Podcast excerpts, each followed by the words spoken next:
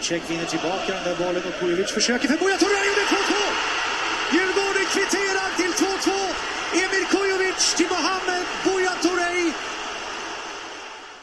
Welcome to the Nordic Football Podcast. I'm Steve Wiss. I'm joined by Jonathan Verdugpa, and what you were hearing there was the equaliser for Djurgården in the final round of the Allsvenskan, which got them the title. And uh, Jonathan, have you recovered yet from uh, Saturday's finale? Hi, Steve. Hi, everybody, and welcome to the show. It's the end of the season in Sweden, and I'm just about recovered from what was an incredible, dramatic, chaotic, insane game of, uh, well, last day of the season. Uh, I'm still getting over it. There was goals everywhere. I think it's one of the most dramatic uh, ends to a season I've seen in any league, really, to be honest, in, in many ways, both top and bottom of the, the table. Uh, there was also Superettan today, which closed down the second division of Sweden, and that was equally dramatic. I've got to say, I'm ready for a lie down, Steve. It's been an incredible, brilliant end to the season.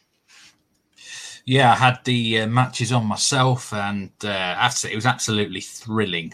Uh, a thrilling conclusion, a thrilling finish, both at the top and the bottom of the table. And uh, well, I mean, well, where do we start? I suppose uh, we have to start um, in Norrköping because that was the match where the title is in Djurgården's hands. They just need a point, and they are the champions. But uh, things got off to an absolutely disastrous start for them, and they went behind after uh, after just eight minutes. And uh, Norrköping took the lead there through uh, Lauritsen, um, a Haskabanovic assist. And uh, at that stage, you know, nightmare start for them. And it got even worse. They were 2 0 down uh, after 15 minutes. Uh, it was Haskabanovic who got on the scoreline, on the score sheet. And uh, you know, 15 minutes down 2 0, it looked, well, it looked like the, they were basically blowing their chance. Yeah, it's a, like I say, as you mentioned this, and it was an unbelievable end to, to the season. Um, Djurgården are champions of Sweden. Congratulations to Djurgården, obviously, and they've won it for the you know uh, first time since 20, 2005. Uh, the, the scenes have been incredible. Uh, there's been parties all night. There's been dancing. We'll talk about all the celebrations hopefully shortly. Uh, as you mentioned, it didn't get off to the best of starts. No, not at all. Um, Norrköping going 2 0 up.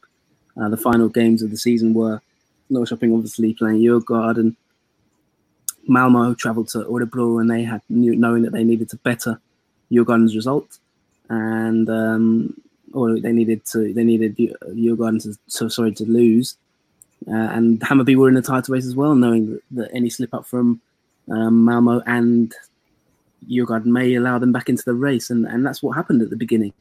Uh, it was a it was a crazy end a start to the game. Uh, there was a delay to the match, in fact, in, in Östergötland because there were uh, fans from Djurgården and Norrköping sort of getting into fights in the stands. Um, I think there was a bit of argy bargy in the terraces, and that created a delay. So it meant that that game was actually delayed compared to the the other two key games. Uh, and indeed, as you mentioned there, Norrköping went 2 0 up, which at that point it looked maybe it was toast for uh, for Djurgården when Malmo also took the lead at Örebro. So after 15 minutes, Malmo 2 0 up, um, Norrköping are 2 0 up, and it's nil nil in Hammarby. Uh, how would you say things were? How were each team approaching it? Were they did they know the results elsewhere at that point in time? Do you think? Well, as always happens uh, at the end of the season, Stevie, there's always that kind of nervous tension in the stadiums. People listening to their radios, radios, you know, with one ear, one earphone in, trying to understand what's happening around the grounds. It's, it's one of the uh, enduring memories of football. It's always gone back, you know, back in the day with a wireless radio in your pocket. These days, obviously, people checking their Twitter accounts and that kind of thing. Um, there was a lot of confusion, which we'll talk about later at Malmo, which was very interesting. But yeah, you're right. And uh, the next thing that happened, which made it even worse for Djurgården, is Hammarby taking the lead. Yeah, 35th minute goal uh, from Kacaniklic I always pronounce him terribly. Um, Hammarby were certainly well on top in that first half. I watched that game. and they should have been more than 1 0 up. But um, yeah, the half time picture was pretty clear. Uh, Malmo at that stage would have been champions. Uh, all three would have been on 65 points, but with a plus 37 goal difference as opposed to Hammarby plus 35. So, I mean, half time, everyone knows where they stand. Uh, what were what were people saying? Was there any interviews at half time which were notable? How were the fans reacting? Um, I mean, at that stage, Malmo looked good, didn't they? Malmo did look very good against, well, what are a really drab and quite poor overall side, to be honest. They've had a, a mediocre season at, at, best. But you're right, Stephen. I think this really, you know, we'll talk about Djurgården shortly uh, and their champion mentality, but this is where champions are made, isn't it? 2 0 down. You walk back into the stadium, and, and don't forget, Norrköping were in great form coming into this game. Uh, a very tough place to go away from home. Um, I think at 2 0 down, it really is. I mean, it's almost like a kind of a Coach Carter moment, isn't it? You know, the, the, the dressing room talk, team talk from from uh, Thomas Lagerlof and Kim Bergstrand could end up being the stuff of, of, of, of, folklore, to be honest, because at that point in time, Djurgården, they were scrappy. Their passes were not coming together. They were they, they were out of shape. They, they did. They just looked really, really uh, in the shit, to be honest. You know, uh, to use to coin a Steve Wyss phrase, um, and uh, it really looked down, they looked down and out. Whereas Malmo were flying, and uh, Hammarby knew that they, if they could, you know, just score a few more goals, and don't forget this is a team who, who have broken the Allsvenskan record in the 30 game season for uh, goals scored. They knew if they could sort of uh, outshoot Malmo, they they had a, a fighting chance themselves. Yeah, I mean, look, I watched, to say, all three games simultaneously, and it looked like Malmo could score 10 goals. That's how dominant they were. I mean, Örebro, it was men versus boys. I know they had nothing to play for, but you almost felt sorry for them that Malmo were actually just going for it, hammer and tongue. I always sensed that, that Malmo would be able to outscore Hammarby. Um, but nevertheless, at that stage, I'll be honest with you, I personally, I wrote off Djurgården. I thought they're finished here. They've blown this. And I actually thought it's going to be between Hammarby and Malmo um, in this second half. And uh, but how wrong I was there. I mean, we talk about Djurgården now, two 0 down at half time. How did they get back into this game then, John? Yeah, I mean, you say you wrote them off. I always felt that if they could get one goal, I know it was it was terrible for them, but I always felt that third goal was going to be key. I felt like if they could get one goal pretty early in the second half, all the momentum would change and, and go their way, you know. But I think a 2 0 down, you know, you I suppose from the point of view of the managers, you you have you know, you it's just about switching the mentality and making them realise that, you know, there's no other choice here but to come back in this game. You know, the, the chance to be champions is is is nearly over. And, and I think in a way, a, a, two, a break at 2 0 is almost a good thing in a way. You know, put it this way, if it had been nil nil at half time and, and Norrköping scored two goals early in the second half, and there's no team talk or no chance to stop the match and you know reset the minds, I think it would have been over for them. Or you know, if Norwich had been one 0 up and got a second into the second half, same thing. You know, I just think the mentality. But two 0 down when you're half time, you sit down, regroup. Um, you know, there's been a few talks, people saying the managers came out and gave you know a good speech and reset the minds. There was a halftime substitution uh, Curtis Edwards was taken off and uh, Adjurevich came on, and he he really settled things down in that in that midfielder and kind of offensive area. Um, it was a good ta- tactical substitution. Djurgården started to play like more of a team, and I, I, did. I must be honest. I did feel like if they got one, which they did through Jesper Karlstrom uh, in the 50th minute, I felt that you know all the momentum would be their their way. Yeah, and uh, there was a goal scored at a similar time in the Hammarby game. Um, I have to say, I what Hammarby the first five or six minutes of the second half came out like a team possessed, and uh, I mean it, it, wasn't very a long period, but they should have definitely made it at least two 0 or even three 0 It just felt like it was really frustrating watching them actually because they just they got into some great positions, but the crosses were just not accurate enough. Um, really frustrating. It reminded me watching like Leeds United at the moment. Um, crosses just were not finding their final man, and then they got caught on the counter attack. Someone called Nielsen um, for Häcken, and it was a goal completely against the run of play. Um, but that made it one all there in Hammarby, and you know it really felt like a bitter blow for them. Then Djurgården pull a goal back. Uh, Malmo then added two very quick goals um, through uh, Rieks and uh, Rosenberg in his last ever match, I think. So that was 4 0 on the hour mark. So it just it looked then like a simple case of Malmo or Djurgården if Djurgården can get the equaliser. And um, yeah. And the funny thing about that, uh, Steve, you mentioned there the chaos of the last day. It was really symptomized by uh, a curious incident that happened. It was reported during the game by a, a local reporter at the match in uh, Örebro. Uh, Jo Inge Berget and a fellow teammate ran to the stands uh, and reported on the wrong game. So they effectively they were trying to tell the, the players on the pitch uh, about the uh, Hammarby game, and obviously at that point for Malmo and Hammarby it was a case of goal difference, wasn't it? They're still Djurgården was still losing at this point, um, but Berget and uh, and his fellow compatriots, uh, uh, colleagues were trying to tell Malmo uh, and reporting on the wrong match, and uh, this was the IFK Göteborg against Ostersund's game, where it ended seven one to IFK, and they were telling them that the game in uh, in IFK, which I think was about four one at that stage, was was the was the Häcken game.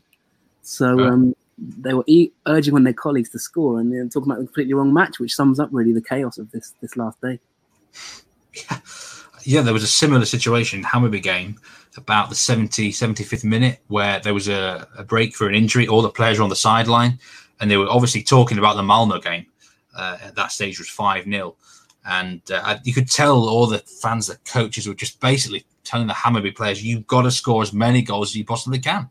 And you know, a number of fingers were raised up, you know, 5 0 they knew they had to get six or seven at that stage, um, but they still went for it. To be fair, but anyway, this equaliser for Djurgården, and um, it's fitting that Buya scored it. Really, I think he's been one of the, the, top players for them this season, isn't he? Yeah, definitely, and it was dramatic. I think um, from the moment uh, Carlton got the the first, you know, it was a bit of a it was a shot outside the box. It kind of just found its way through a crowd of bodies into the net and from that moment, really, the, the momentum changed. Djurgården were aware; they were much more focused. You could sense that this was a you know this is a once in a, a lifetime opportunity for some of these players to to uh, win silverware. You know, many of these squad players have never won anything major silverware in their lives, uh, so they had the bit between their teeth at that point, and, and they looked a different animal really against Norrköping. Um, Buya Turay, yeah, it was a it was a substitution as well. Kujovic came on, um, and you know, he put in a, a cross, and uh, it was Turay who who finished it. And yeah, I think it, you know, we, maybe you can ask me a little bit about Turay later on in the program, but but just just quickly, yeah, he's he's really been clutch this season, and I think um, we'll talk about him shortly. But he, he you know, it was fitting that he he got the equaliser, and, and from there, really, Djurgården knew that that point would be enough to, to win the title, and it was down to Malmo and Hammarby to kind of wait around really and hope that Norrköping could maybe do something, but but they didn't, Steve, did they? They, they in fact lost a, a man. Yeah, I've got to be honest. I, I can't remember Norrköping having a, what you call a, a big chance for the remainder of the game. I may be wrong there, but um, I didn't notice anything. I just didn't feel like Djurgården were under any sort of pressure. Um, they controlled the game really well. It was like a different team in the second half, and um, you know the other two sides were just reliant on Norrköping. Hammarby were just, to be fair to them, they were still going for it right to the end. But I think their fans knew the game was up last, uh, you know, as they entered stoppage time. The fans were singing and cheering. You know, they've had a creditable season, but they knew they knew the game was up there. And Malmo, they were just praying, weren't they, for that Norrköping winner, but it never came. I thought Djurgården really saw out the game superbly. Yeah, they did indeed. You're right, and um, you know at that point it was still a case of if if Norrköping scored a goal, they they they they would lose the title. But um, there was a red card, as, as we mentioned, uh, in the 73rd minute for Norrköping, which made things worse. And there was a lot of fans tweeting and that kind of thing, saying, you know, it's game over now. A lot of Malmo fans were very upset about that one. Uh, Thor Robinson sent off uh, for a second yellow card. And really, from there, the momentum was with Djurgården, and they managed to see off the job. And we can officially say, Steve, that for the first time since 2005, as I mentioned, Djurgården are the champions of Sweden. And uh, massive congratulations to everybody involved with the club. Um, really unlikely season for them winning it. They were not tipped by anyone really to win this title. Um, 66 points is a, is a, good achievement, and you know that's that's one point less than AIK last season, but you know more than in other previous seasons when Malmo have won the title. And really, this is a story of a collective unit, Djurgården, driven by two brilliant um, joint managers who, who have really excelled uh, at Sirius and now in their first season at Djurgården have have won the title and put Djurgården back at the top of the Swedish table and, and lifted the trophy. Yeah, massive congratulations to Djurgården and their fans. There was obviously huge celebrations at the final whistle. And um, I mean, yeah, pre-season they weren't expected to be in the title race. Um, I mean, this, this, is absolutely huge. What will this mean for their fans, John? I mean, they've been kind of under the shadows of teams like Malmo, AIK last season. Obviously, won the title. They've been ghosts in these derby games. They've had quite a bit of, you know, mental baggage, haven't they, the Djurgården fans? But this is going to be very sweet for them. Sweet, very sweet indeed. Uh, the fans are loving it. There was celebrations into the night. Uh, Jesper Karlstrom, I think, said that he had one hour's sleep. Um, there was also another celebration today in Stockholm. I think at the stadium they had more celebrations. Um, you know, we I really enjoyed a poll we ran on Twitter at Nordic Football earlier in the season where we asked who were the best supported team in in Stockholm, and that really did kick off. To be honest, I think we had more than nearly two thousand uh, votes um, when it got picked up by the various clubs. And there was a lot of debate in that, you know, and people saying that you you asked it, you asked it on one of the shows, wasn't it? Who, the biggest team? Um, and there was a lot of discussions, you know. You were getting accused at AIK of not being from Stockholm, and there's that whole debate, isn't there? And you know, AIK obviously have won more titles, that kind of thing. There's a, there's a big history with these Stockholm rivals, but you know, at the end of the day, now two teams from Stockholm have won it consecutive seasons running now. Um, Malmo's reign is kind of over, you could say, for the temporary reign they had. Um, it will be three years without title for Malmo now, and and Djurgården just completely unlikely champions. Nobody saw this coming, as I mentioned. If you'd said to someone at the beginning of the season, you know, you're going to win the title, you'd have looked at it and thought, well, you know, there's players like Eric Berg who, who who spent most of the season injured. You know, players that you thought would have been key players didn't even really make much of an appearance. Brattveit, for example, in goal, he was supposed to be the replacement um, for their previous keeper, but it was Tommi Vaiho, who's a bit of a club legend. You know, in, in some ways a bit of a, character as well. You know, he he came through and he had some key moments. Penalty save against Malmo, for example, clutch moments like that. You mentioned Buya Turay, obviously, who came in on loan. Marcus Danielson, the captain, you know, from GIF Sundsvall this is a team that, you know, for example, Aslak Witry, as we've mentioned, who, who had a middling time at Ranheim in, in Norway. Um, Elliot Käck, who you mentioned kind of didn't do too well in at IK Start. It's almost a team of misfits in a way. We've all come together, um, put together by this this really brilliant management team who, have really molded this this squad. Uh, and I think there's also a lot of praise goes to their sporting director, Bosse Anderson, who you know, he, he was crying actually on, on the pitch uh, towards the end of the game by the touchline um, when when Djurgården equalised. You know, that's how much it means to him. He's played for the club. He, he's their sporting director now. He knows what it means. there was pictures of him at midnight, um, topless, dancing around. Um, you know, this, uh, this this kind of boisterous sporting manager who's really transformed the club in many ways with his his movements in the transfer market. And um, yeah, like you say, it's it means a lot to these fans, and it means a lot to Djurgården, who, who have kind of proven that they are a massive club in this league and massive club in Sweden, and um, you know they're not going anywhere. Yeah, just a quick word. I know we've talked about them before, but a word on the managers, the joint manager duo. Um, they've done a fantastic job here, haven't they? And uh, it, you don't often see this ever happen, where you know a managerial duo have success. Certainly not in a top league anywhere. It's magnificent, really, from for them, isn't it? For for a team, you know, I think this is a very good example, and it happens. It's happening, I think, a lot more in in mainstream Europe as well. There's a lot of younger managers um, getting chances now. It seems to be a new kind of wave of different managers in different countries. Um, you can look at, for example, Germany with the likes of Rose and Julian Nagelsmann. Um, you know, these young managers. You can look at um, you know, the Premier League, for example, the likes of Chris Wilder, Eddie Howe, uh, maybe Brendan Rodgers, but he's a bit older. You know, the the old guard of managers maybe that you, you, you look at around Europe are kind of are fading. the, what I like about the you know Bergstrand Lagerlöf duo is they did their, they've done their time. They were at Brommapojkarna, um, they were at Sirius, and everywhere they've been, they've improved their team massively. You know, Sirius were just an average Super Superettan club really, and and um, they took them to the Allsvenskan and they, they they got them into the top seven of the Allsvenskan in their first season. Did a fantastic job there, and I think it was a smart uh, recruitment of Djurgården to appoint them when uh, their time at Sirius came to an end at the end of last season.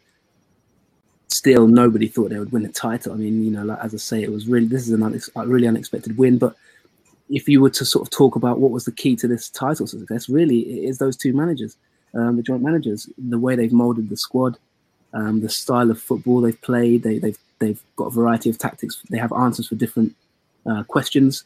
You know, they can play a counter-attacking style. They can play a, a possession game, um, and I think, you know, there's no really one maybe fantastic player in that team. It's more of a squad effort, and I think really that that that credit and that team building goes down to the managers, and, and it was proven in the the halftime team talk really to, to get them from 2 0 down.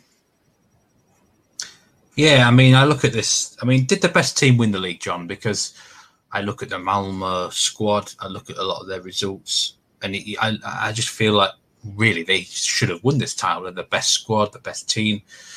AIK, Hammarby, you know, Hammarby so many goals this season. How could they just not get over the line by one more point? I mean, you're right, DF. Djurgården don't really have the individuals as much, do they? But they, they combine better better as a team. Yeah, I think I, I, think any team that wins the title is always the best team. You know, Steve. I, I don't believe the mantra of the old Arsene Wenger um, Arsenal mentality, where he used to say that Arsenal effectively won. You know, it's almost like it's like being a kid in the playground, isn't it? You say, "I won, I won the league," when you didn't. Um, you know, I remember Arsene Wenger saying that regularly. Oh, we were the best team in the in the league this season when when they had finished second. I don't believe that for one second. I think the, the team that wins the league deserves to win the league, um, no matter what. And and in this season, it's happened to be to be Djurgården. They've managed to get one point more than anybody else. Um, you know, if you look at it historically, they got 66 points. That's more than um, the total Malmo had in in uh, 2017 when they won the league with 65 points. Um, funnily enough, it's the exact same total as when Malmo won the league in 2016 uh, 66 points with a plus 34 goal difference, so it's exactly the same. Um, yes, it's one point lower than AIK last year, but you know it, tell, it shows you that around the 66 point market is is your aim if you want to win this this title uh, in Sweden. And ultimately, they've they've done better than any other rival. Now, you know, do they have the best team? It's, it's difficult to say that on paper. You know, like you, you can argue cases. I guess ultimately, three teams have been separated here by one point and if it was goal difference here, Malmo would have won the title. If it was down to goals scored, you, Hammarby would have won the title if it was a point different. You know, it's, it's been a very, very close race with four very, very good contenders. Uh, you know, maybe if you include AIK. Um, but ultimately, the, the other three have fallen short. Um, they've only conceded 19 goals all season, which is very creditable. It's not the best defensive record, but it's it's the second best. Um, 53 goals scored, which is you know, it's not it's not the best but it is enough to do what, what's needed. You know, ultimately, it's those wins, um, 20 wins that have won them this title. Hammarby lost five games, and uh, Malmo drew too many games. You know, if you look at it through going through the squad and looking at player for player, you can always do that. I think each team has a very good striker. You know, um, Nikola Djurdjic, for example, was fantastic. I thought this season. Uh, Marcus Rosenberg rolled back the years and showed that even at his, you know, high age, in his mid 30s. He's still a, a, very respectable player at this level. Um, I think he had a good season. And then, you, you know, you look at um, Buya Turay. I, have got a little story about Buya Turay. I just want to talk about very, very quickly from my time in uh, in Gothenburg. Funnily enough, I um, actually met Buya Turay once uh, when they, he was playing for AFC Eskilstuna at this point. I went to a game and we had a little conversation. And uh, I said to him that I believe in the years to come, you could become one of the best players in, in Allsvenskan. Um, the game was one all, I think, at that day, and I think Buya scored a, a, really, really good goal. And uh, I saw him and I had a little conversation with him. Obviously, he's from Sierra Leone, and we, we got chatting. And yeah, I said, listen, in the years to come, I, I believe you could be one of the top players in, in this division. And um, I was thinking about that moment. I have to say, when I when I was watching the games yesterday, you know, he, he's finished top scorer, um, and he's been absolutely clutch this season. You know, this isn't just me um, talking about reminiscing here you know, Buya Turay, if you look at his uh, his his record, track record, he scored the winner at A- IFK, uh, home and away. He got the winner there twice. Uh, he got the winner against Malmo away from home, which was a massive win. Really, that was a title deciding uh, game, really, effectively. Uh, he got the winner against Falkenberg. He got the equaliser now to um, to uh, win the title for for uh, for Djurgården when they were two one down. And I think you know we've talked a lot about say Marcus Danielson. We've talked a lot about the squad, the managers, but I really think there there should be a little bit of praise there for for Mohamed Buya Turay because he had a tough time in Belgium with St. Troy, and don't forget he's still on loan there, so it's not guaranteed he'll return for for the Champions League. But um, I, I, think that you know I felt watching that game that he, he really came up clutch, and I, I, felt he would score. I put him as my fantasy captain uh, on the last day. I thought he would get a goal, and um, I just think yeah he deserves a lot of praise really for the way he came up clutch in many games, and um, I'm really happy to see that he's maybe proved me right as one of the best strikers in Allsvenskan. But yeah, you know, I was very happy for him, and I think all in all, um, Djurgården were the best team. Yeah, well said there. Well said, and uh, obviously congratulations to to Djurgården.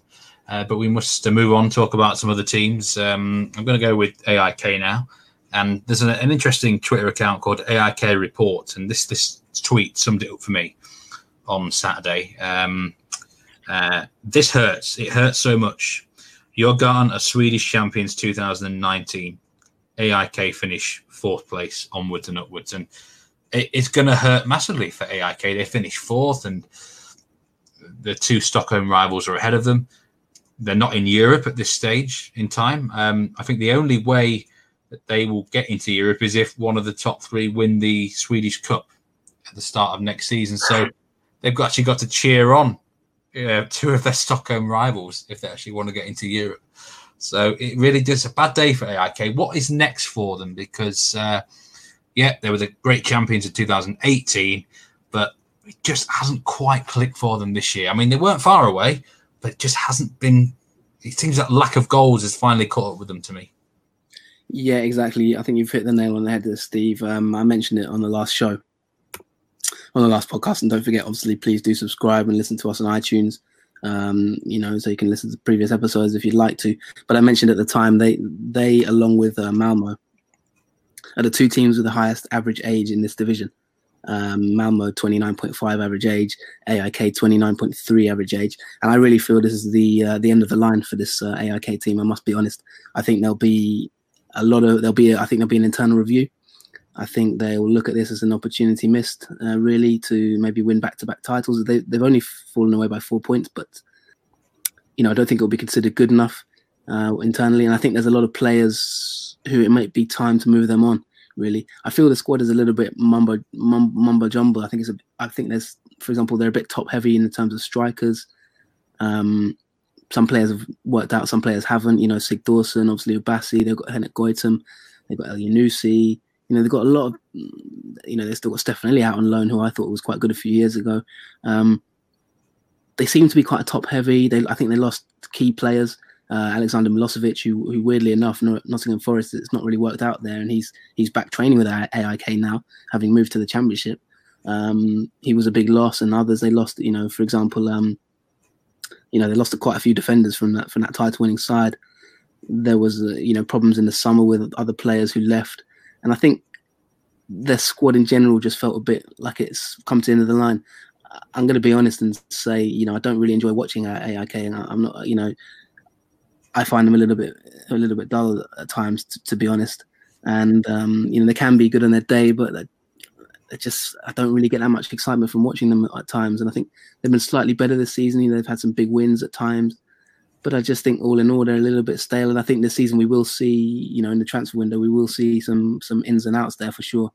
Um, similar with Malmo, I think we will see some changes. Um, but yeah, it will hurt AIK. And funnily enough, you mentioned there the um, the, the the European football. Well, Djurgården will be cheering Malmo as well in the Europa League because um, every single point that Malmo accumulate in the Europa League is going to increase Djurgården's potential Champions League seeding. So um, for Malmo fans, that's a bit of a conundrum, isn't it? Every time they do well, Djurgården's potential Champions League opponents are going to get easier. So that's an interesting one there too there's a, there's a long way to go, but we did have a question come in. Um, how do you think Djurgården will go get on in the Champions League, John? I mean, it's, it's a long way away, but um, just say this squad now. How would that do in the qualifiers? Do you think? Well, I think that question was from uh, was it from Steve AV, AVFC? I'm not sure. But um, yeah, thanks for the question. I think it is a long way, as you've as you've mentioned. There's a lot a lot to go. Uh, one of the reasons I think that Djurgården have won a league this this season is because they managed to keep together their squad. I think um, they had players who were out with injuries, I mentioned, and players maybe who came in who didn't quite adapt. But I, I think they have um, they kept the majority of their squad. There was internal decisions to make sure they don't lose as many players as they can. Um, but at this moment in time, you know, for example, Jesper Karlstrom will, will certainly have interest. I think his contract is expiring. Um, the midfielder there who scored the, the, the first goal in that comeback. Um, he's had a very solid season, sort of in the defensive midfield position. Um, Buya Turay, as we mentioned there, their top scorer, he's only on loan from uh, the Belgian club St. Truiden. Um, he's publicly said he wants to come back to Djurgården. He'd be very happy to return, but it, it's up to the two clubs to maybe negotiate. Um, he, had a terrible time in Belgium, really. Um, so that's two players already that could be off. Um, but players like Marcus Danielson have said, you know, they're happy to stay. There's something special at this club. But you know, as as with any team who succeeds, there'll be offers, won't there? There'll always be interest in, in bigger players. I think when you look at the Champions League, it's always it's always a case of can you get through the first round and who do you, who do you, who who are your opponents? You know, you're always going to have to beat a Celtic or someone like that. There's always this, you know, teams in Sweden go in the first qualifying round, don't they, Steve? So it's not it's not an easy path. You've got to win quite a few games against quite a few big teams, to be honest. But um, you know, I think they will strengthen that. I, I, I believe they have one of the best recruitment departments in, in Sweden through Bosse Andersson. Um, I think they've that's why they've rebuilt. Really, you know, if you look back sort of five, ten years ago, um, Djurgården were really in the doldrums at one point financially, and I think they've rebuilt through their through their recruitment. You know, really good signings and sales. Um, you know, look at Coutinho Kadewere, for example. They got two million euros for him.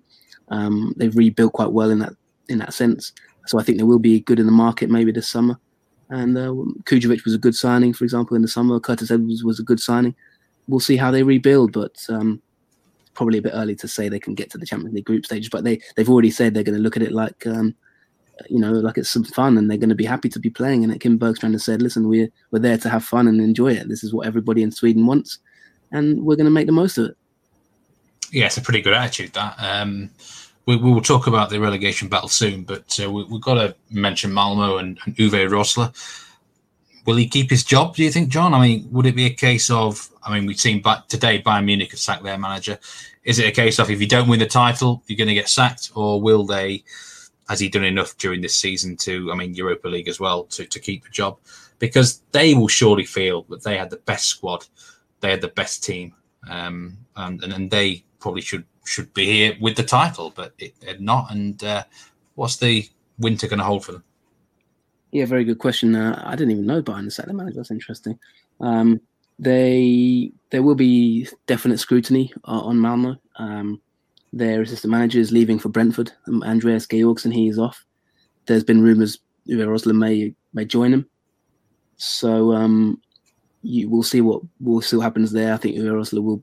He's an ambitious manager and it wouldn't surprise me if he, he maybe wants to maybe you know consider returning to England, for example, um, or maybe a, a bigger league.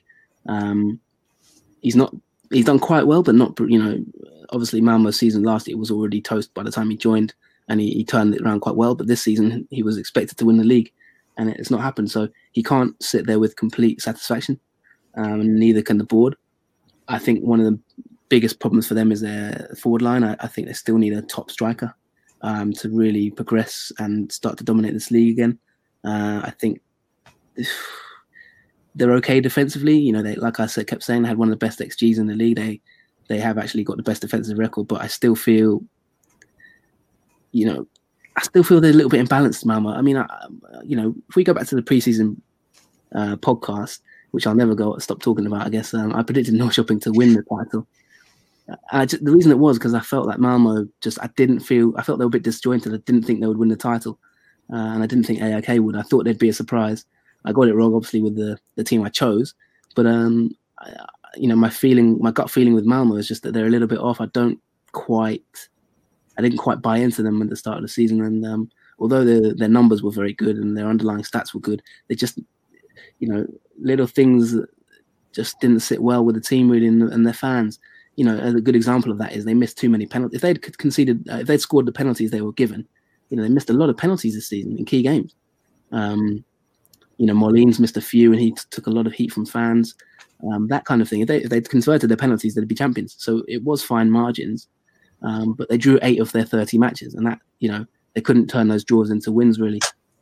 Going back to the Rosler, I think it wouldn't surprise me if we saw a change. To be honest, if you're putting me on the spot, I wouldn't be surprised if they they get new management. But then you'd ask yourself, who would it be?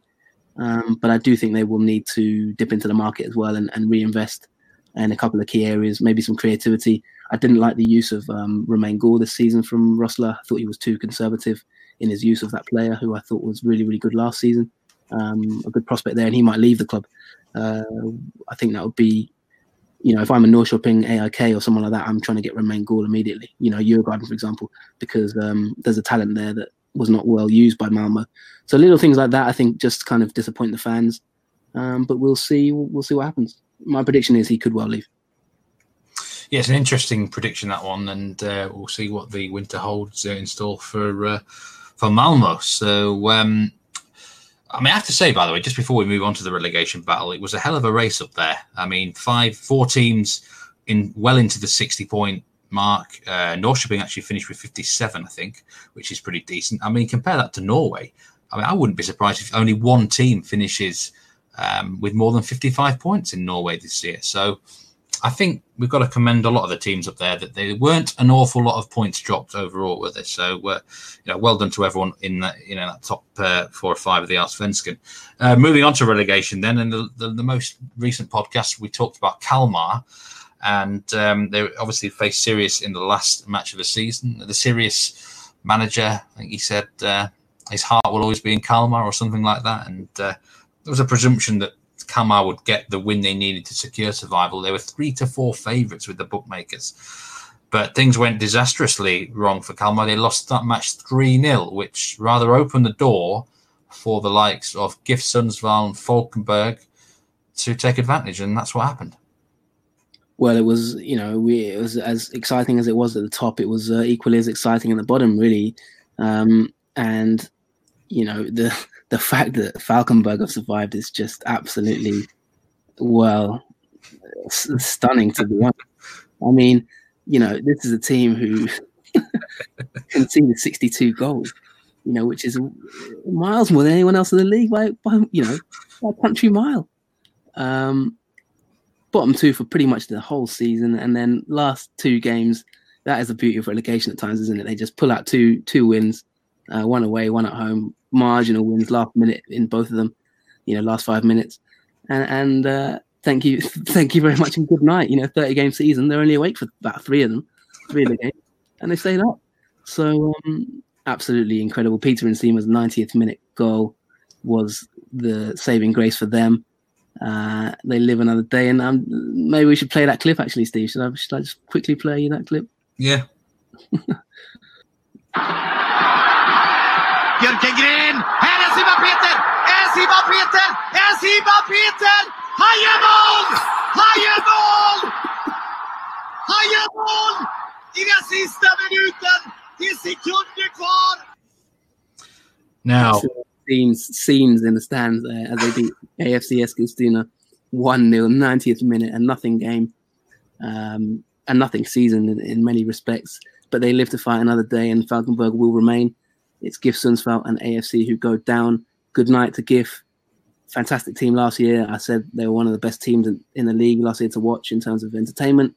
Uh, still a team who created more passes th- than anyone else, but they've passed themselves to death in this season, and they are down. They, they gave it a go, didn't they? They were one all with uh, AIK with five minutes to go. If they had actually won that match, Kalmar would have been directly relegated.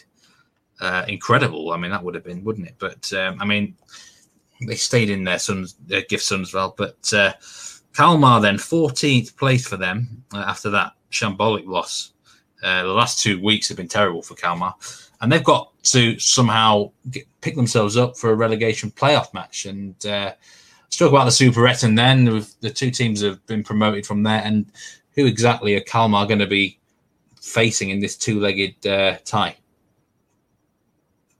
Well, today was the last day in um, in Superettan.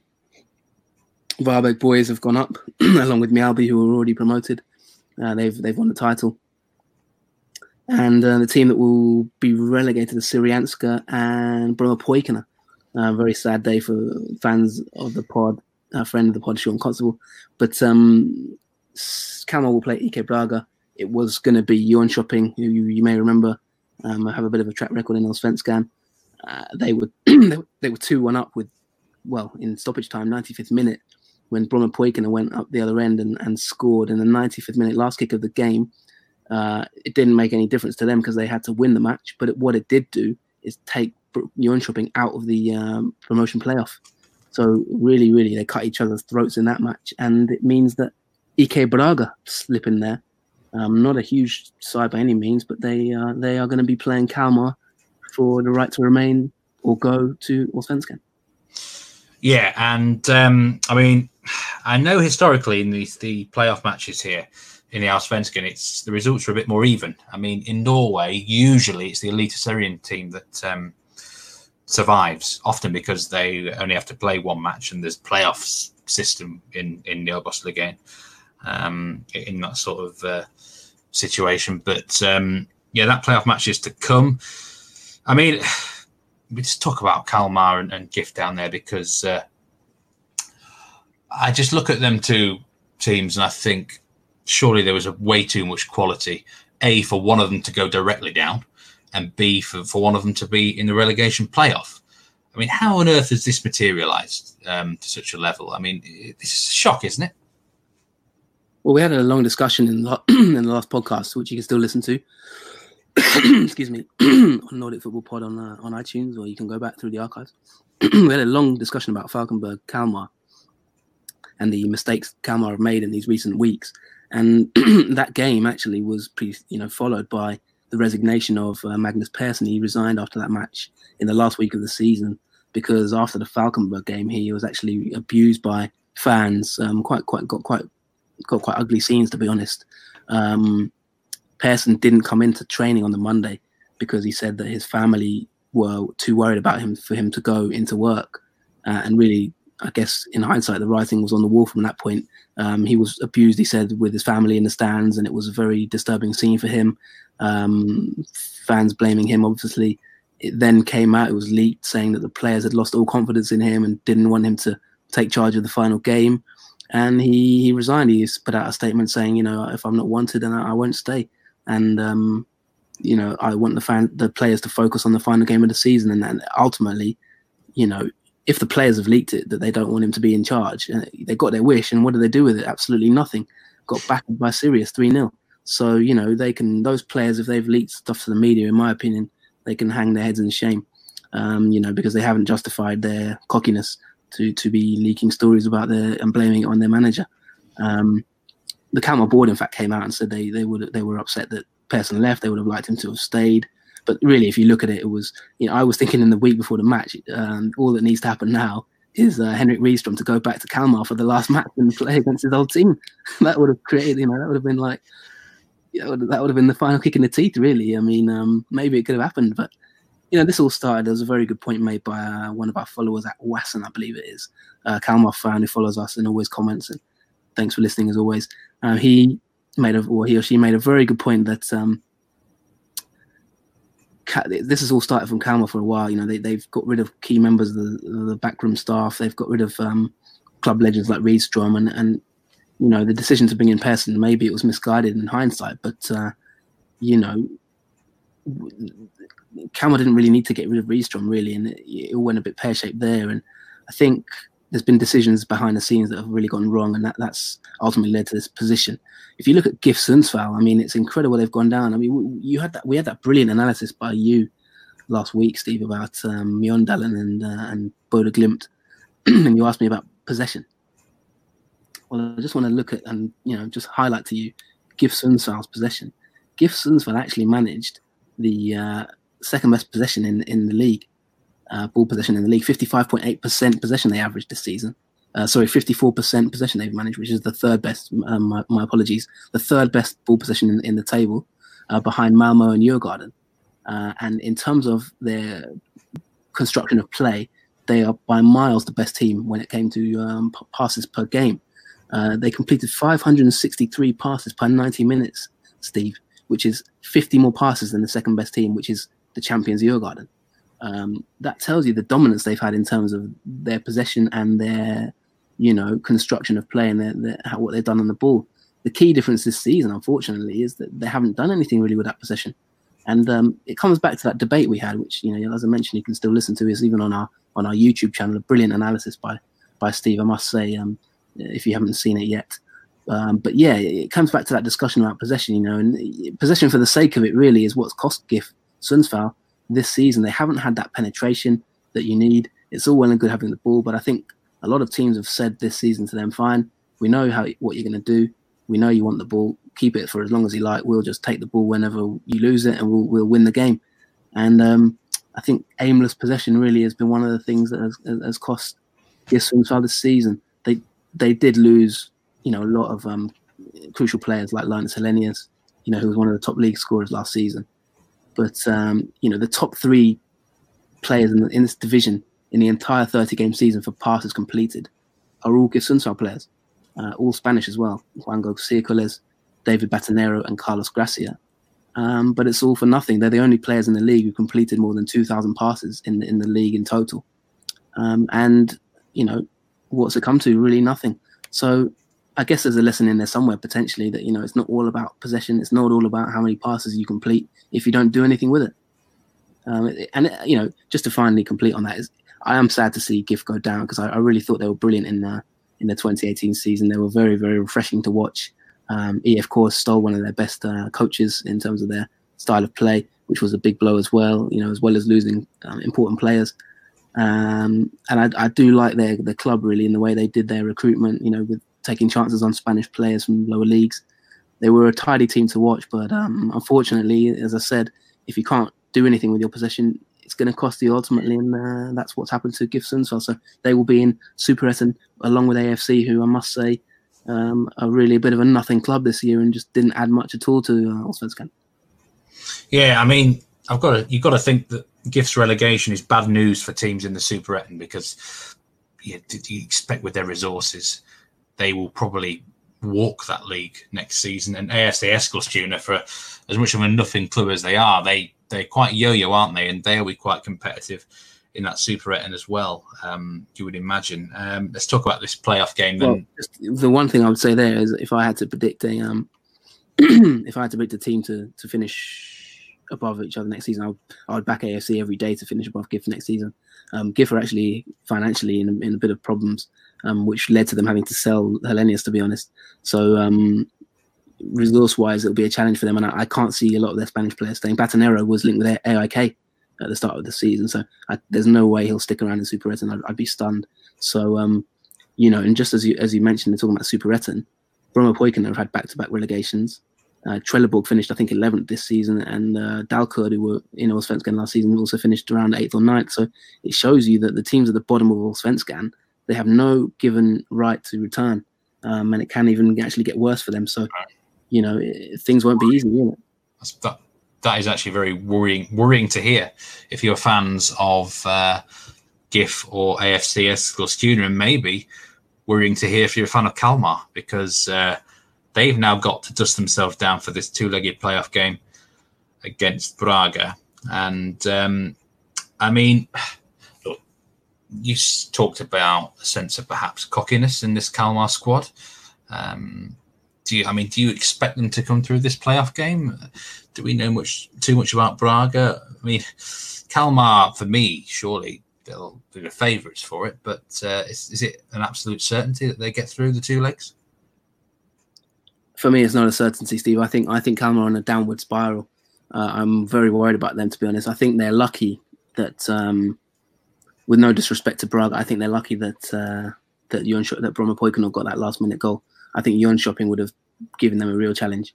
Um, Shopping have some experience. They still have quite a few players that were in um, Allsvenskan actually uh, when they were relegated two or three years ago under uh, Jimmy Thelin. Um, Daryl Smiley, for example, who scored today. Uh, I think in general their squad is slightly, you know, more mature. Maybe Brage are a little bit more inexperienced. Um, so I think they they were a little bit lucky there with the Jönköping. I think Jönköping would have probably beaten them over two legs potentially. Uh, whereas Brage, I'm not going to lie, I don't know a huge amount about them. Um, you know, it's not a team I particularly watch or know too much about. I know they have Christian Kouakou, who's who's not a bad player, a striker from Ivory Coast, for example. Um, but I don't know a huge amount about them in general. Uh, they've done quite well to finish where they finished. Uh, you know, and they they have some key areas where they're quite good, but you know they've scored the most goals in in the league. But I'd be I'd be concerned if I was a Kalmar fan. I don't I don't think they have any divine right to think that they can can um, conquer Brage, but I think it will be slightly easier than Jönköping, if I'm honest. Interesting. So no given certainty. Okay, well, um, going to have a little bit of a break now. Then we're going to talk about some fantasy football in in Norway and uh, round off the Swedish fantasy as well. So uh, see you very soon.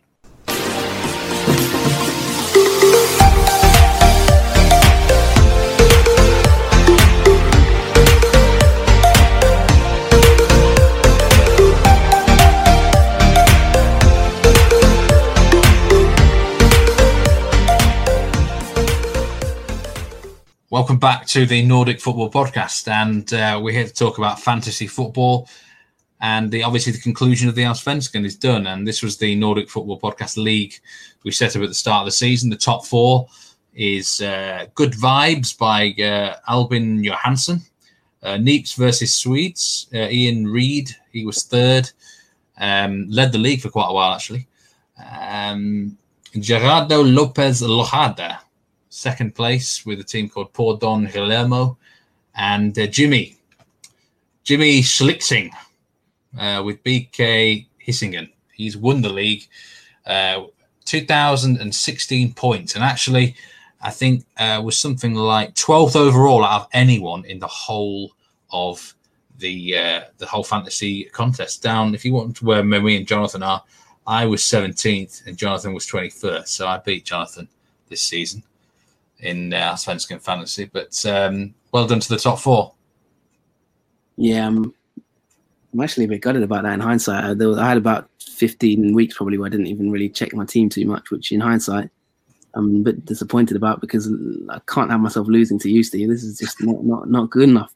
I only played one of my three chips this season as well. I played my double captain on, on the last day, but yeah, key key uh, key mistakes. I, I, think I'd put my you know if I was an Allsvenskan team, it would probably, I think it'd probably be Örebro or Els, Elsborg. Elfsborg. No, not even Elfsborg. I think, um, I think it was a Helsingborg kind of season for me. You know, just didn't really do enough.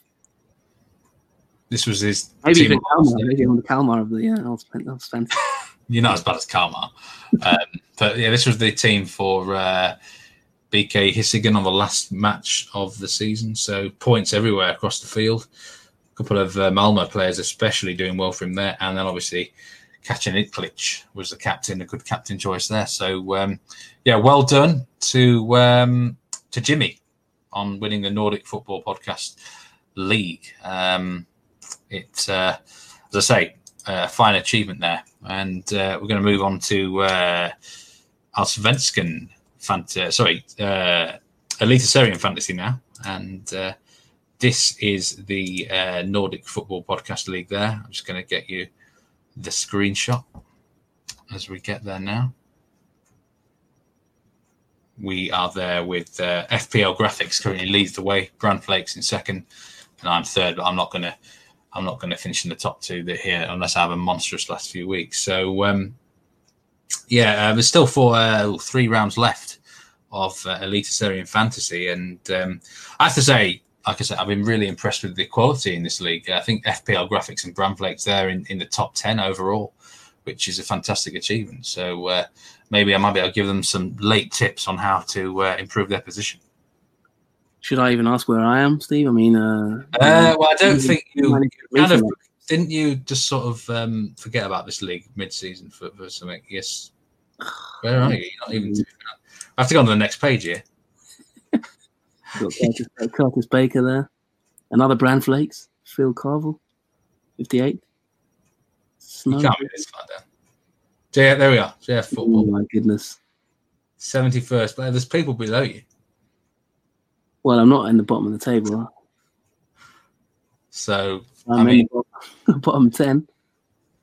I mean, you know, it was your first year at Elite Serie, Elite fantasy. So, um, yeah, I think you know we've got to give you that, haven't we?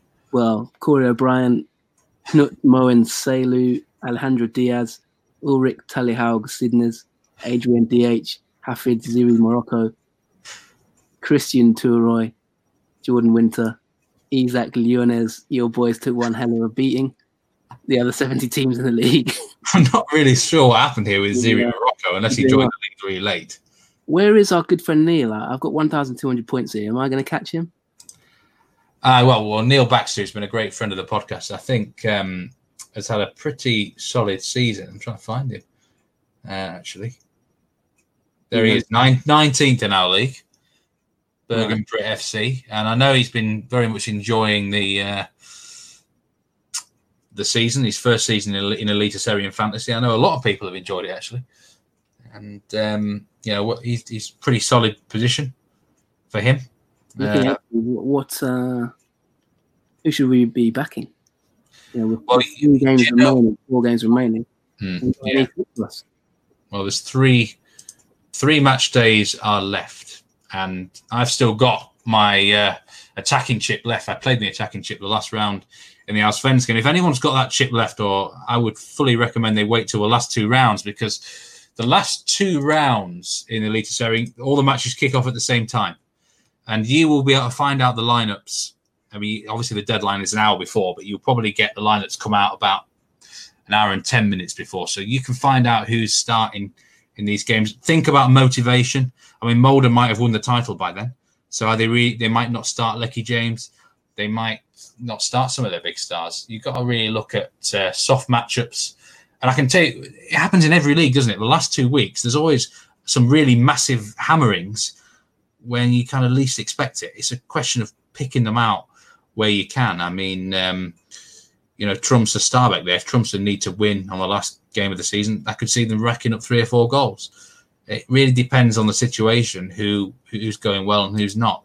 Um, so, really, I think you've got to do it round by round. You can't just say, "Oh, I'm going to ha- pick this person for the next three rounds," because uh, you know, say motivation might change. But this particular, uh, the last round before the next international break, I would say, you know, a soft matchup Trump. So I think I want a team to look at at the moment. Maybe Runar Espejord up front. I could see them doing a, a job on on Vålerenga there, and um, you know we're looking at Molde, Strom, Scott. Said Molde just need one, two more points to win the title, so they're going to want to put on a show there. Strømsgodset are fighting against relegation, but I would think Molde players would go well. And um, you think about the teams that need the points, like Sarpsborg. I, I captained Carl Lafferty today, in uh, and he well he didn't score a goal, but he hit the post and he had an assist. And you know they're starting to look good again. It's really you've got to look at each match individually. But I would definitely save any chips you've got until them last two rounds, where you, you know exactly, or you should know exactly who's in the starting eleven. So you're not going to get any surprises with late injuries or surprising bench players. What about um, Rosenborg assets, Steve? Because I noticed, you know, they've got, I think, uh, Bodø Glimt at home, and you know they're still fighting for European Yeah, you're right. Only one point off it. Are they worth maybe investing? Well, they've got Ranheim away at home on the last day of the season. Now, I think by then maybe Ranheim might be relegated, and Rosenborg, desperate to finish in the top three, will probably need. And you know that's the sort of game that they might absolutely hammer them. So you look at the strikers, Björn Mars Johnson. I think I've seen a lot of people pick him in their teams, and uh, he's definitely worth adding perhaps because he looks the most in form of their strikers right now. Could have had a hat trick on Friday night against Strømsgodset, hit the post, I think, once. Um, he looks the most informed there. Um, you know, in terms of their defense has let me down all year. I've had a couple of their defenders, and they just they can't keep clean sheets for for whatever reason. It just hasn't happened. I mean, you know, watch now. If I get rid of them, then they'll, they'll probably start keeping clean sheets, won't they? But I mean, I think you've got to look more midfield and attack. Uh, again, see who's starting. Adegbenro, can't, don't ignore him if he's in the line. Akintola's had a good run. Um, but yeah, I'd say Björn Mars Johnson. I, I know a lot of people have already cottoned onto him, but uh, certainly for the last uh, the two home matches they've got, he may well fill his boots. Fascinating stuff. Yeah, I'm going to be, well, it's too late for me now, I think, but I'm going to be looking at Rosenborg maybe. I think they might have a strong end to the season. Uh, are there any assets? You know, who are the top scoring players in these? Yeah. Uh, Yeah, yeah, here we go. I mean, the goalkeeper, Sandberg at Stabæk, he's been superb. They've kept five clean sheets in a row. And um, I, I've had him half of the season. I didn't really get him quickly enough, but I've stuck faithful with him in the last few weeks. He's been superb. Iven Austbø at Viking has had a tremendous year. I, honestly, I didn't rate him one bit before this campaign. I mean, this is a bloke who was making errors in the OBOS-ligaen for crying out loud.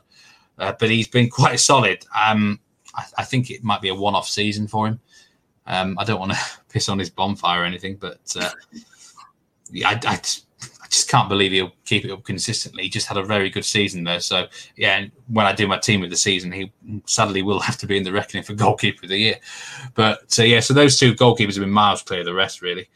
Um, in defence, I, I, didn't even know the Stabæk player Hans Olsen got in the top five ranks for defenders. Um, but obviously, must have had a lot of clean sheets recently. Christophe uh, Psyché at uh, Kristiansund. The main reason he gets so many points is because he scores goals. Absolute menace from set pieces. And obviously, Håkon Evjen has been a monster. He seems to get, look, if he has a half decent game, you get so many bonus points that, you know, 172 points is huge, isn't it? I think, I, mean, think, I think I've had him in my team since day one, actually. That's the yeah. only thing I've done this this season, to be honest. I had him in my, my team from the beginning. Uh, yeah, I think same here. He's uh, he's been really four point five, wasn't he, at the beginning of the season? It was like ridiculous. I mean, we can find out his what his history was. I've got. I think it was less than five million. Yeah, uh, it was about four. Astonishingly, let's see what his price was. First day, yeah, four point five million yeah. on the first day of the season. Four point five. and now he's worth six point seven. I mean, basically, you have to have him have to have him in your team. Uh, otherwise, you knackered, aren't you? Uh, Philip Zinckernagel, he's a popular pick for Bodø/Glimt um, because he's a midfield. He's listed as a midfielder, but he's often played as a striker. Mm. So, yeah, those sort of players. The Wolves in there, Wycombe. Yeah, he's tailed off though, second half of the season. Um, and someone mentioned this a few, a couple of months ago that this has happened before when he's at Malmo. Whether or not he's got the physique to last the whole campaign.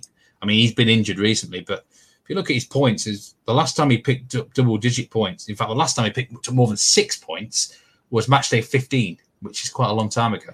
Mm. Most of his point scoring was in that first, um, you know, 15 rounds where he was absolutely superb. But he's tailed off. The top strikers? The top strikers, I'm guessing it'll be, uh, yeah, yeah, Torgeir Børven, who, yeah, I've got to be honest, he's a player I got completely wrong this year. And uh, we'll talk about this at the end of the campaign again.